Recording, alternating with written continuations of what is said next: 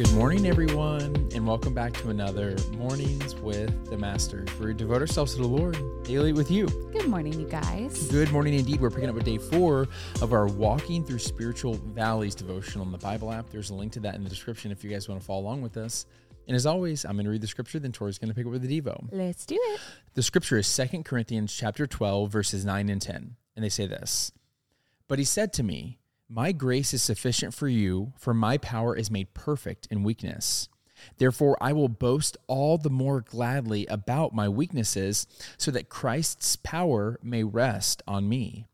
That is why, for Christ's sake, I delight in my weaknesses, in insults, in hardships, in persecutions, in difficulties. For when I am weak, then I am strong. The devotional is titled It Came to Pass. And it says this If you've read the Old Testament, you've probably come across the phrase, It came to pass. It appears over and over again, whether it's mentioning the flood waters covering the earth or God giving the promised land to the Israelites. Notice the phrase is not, It came to stay. The same goes for your spiritual valley. It will not be like this forever. It will pass. But until it does, we're in it. And what do we do in the midst of it often determines the outcome. When we are in a season of feeling far from God, we need to look at how God is growing us and changing us. Here are a couple of byproducts of spiritual droughts. The first is increased empathy. Chances are you've spoken with a friend who has gone through their own struggle spiritually. Just hearing them share may have lightened your load and encouraged you to stay the course. And because of your own journey, you'll be able to do the same for someone else. It's important to share with others the things we've walked through so that they can be encouraged. Next is deeper intimacy. When difficulties come our way, we either run from God or to God. If we run from Him, we'll never know what He wanted to show us during the season. But if we run to Him, we get to know Him better, love Him more deeply, and trust Him more wholeheartedly.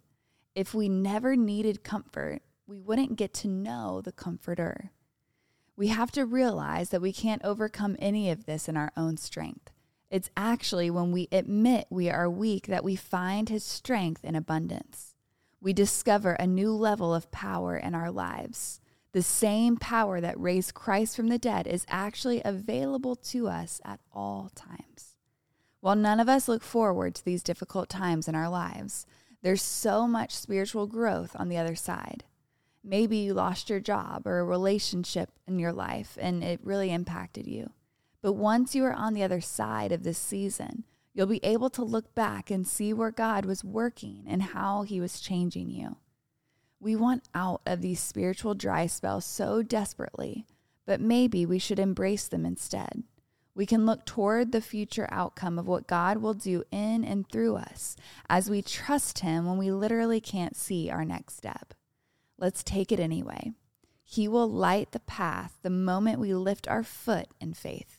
Yeah, there was a line in here that at first I don't know if I really agreed with it. Like I was I was listening to you and I'm just kind of like, eh, like I don't know about that. But then I kind of sat with it a little bit and it the more it started to resonate with me and the more I'm actually starting to press into it. And it's this line. We want out of these spiritual dry spells so desperately, but maybe we should embrace them instead. And at first I was kind of like, what do you mean and embrace a dry spell. Yeah. Like, yay, I'm in a dry spell. I don't feel God. Let me just embrace this time that I have where I feel miserable. It's like, no. Yeah.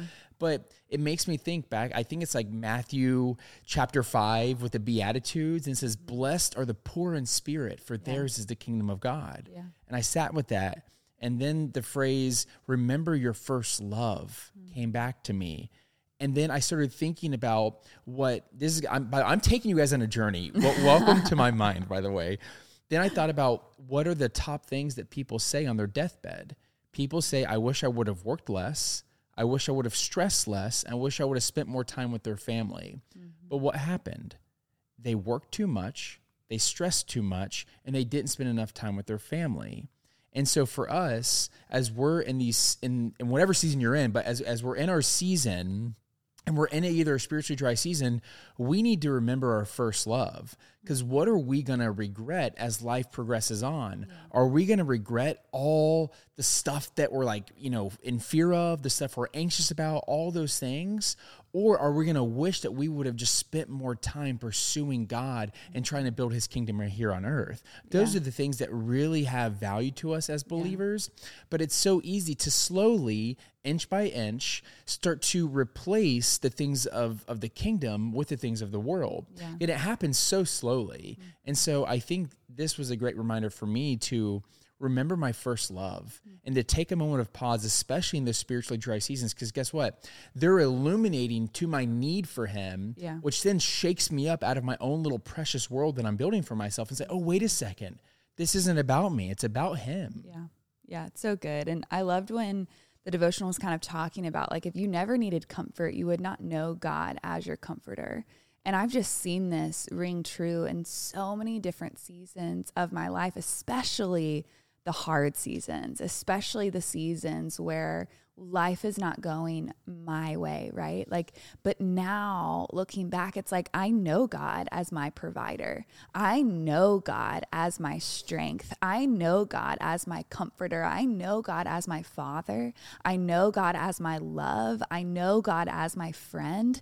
And I met God in these different ways in seasons that were different. And so I think looking at your season right now, ask yourself, what do I need? Because God has everything that you need, and you don't need to look for it in the world. Your comfort is not in the world, it is in Him. And so, where are you looking for that thing that you're so desperately craving right now? Because if you are feeling far from God, He's right there he's desperate to to have intimacy with you. Like he wants to have this with you. He wants to comfort you. He wants to wrap his arms around you. He wants to love on you. He wants to provide for you. He wants to do all of these things for you. But at the same time you have to be willing. You have to it's a two way street, right? Like, if I'm not leaning into God for comfort, then I'm not going to experience that comfort. And so I think that it's like, well, where are we running? Yeah. Who are we listening to? Who are we going to for these things? Are we going to God first? Um, and I'm so grateful that I know God in all of these different ways because in the different seasons, now that I know Him, I run to Him. But before I knew Him in those ways, it wasn't as easy to run to Him. I wanted yeah. to run to worldly things. And so I just encourage you guys to to look at your life and say, what do I really desperately need right now? Do I need provision? Do I need strength? Do I need comfort? Do I need a friend? And go to God for exactly that. Yeah. I remember whenever I was talking to a mentor of mine, I was living in California and I was talking to him about some like, you know, father issues that I had. And my dad and I had not talked for a long time. And it's not that like we didn't love each other, we just didn't have a relationship, to yeah. be honest with you.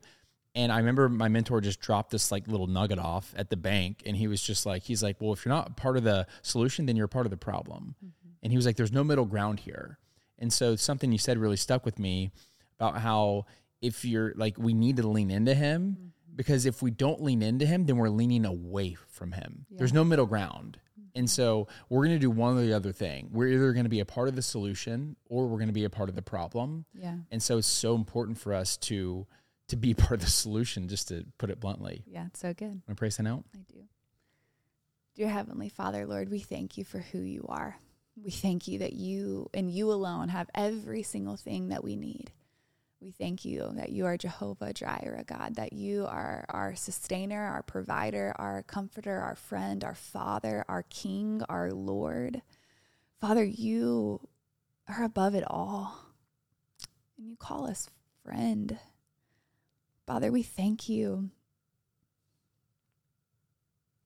Lord, we thank you that we don't have to doubt, that we don't have to worry, that we can lean on you.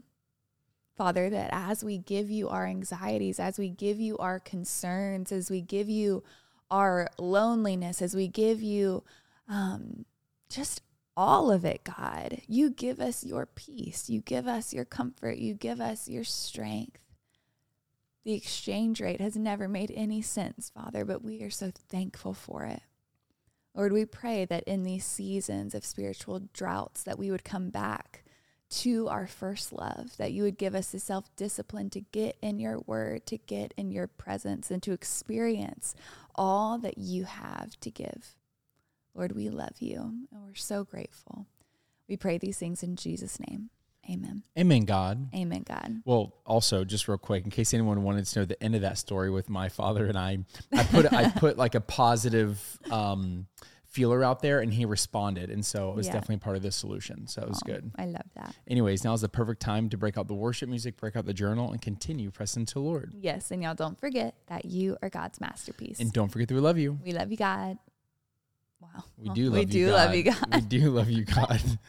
We're at, and we love you guys. we love you guys. And y'all don't forget that you are God's masterpiece. and don't forget what, Wait, hold on. babe. This is like almost episode one thousand. All right. Anyways, you get what we're trying to say. We'll talk to you in the next one.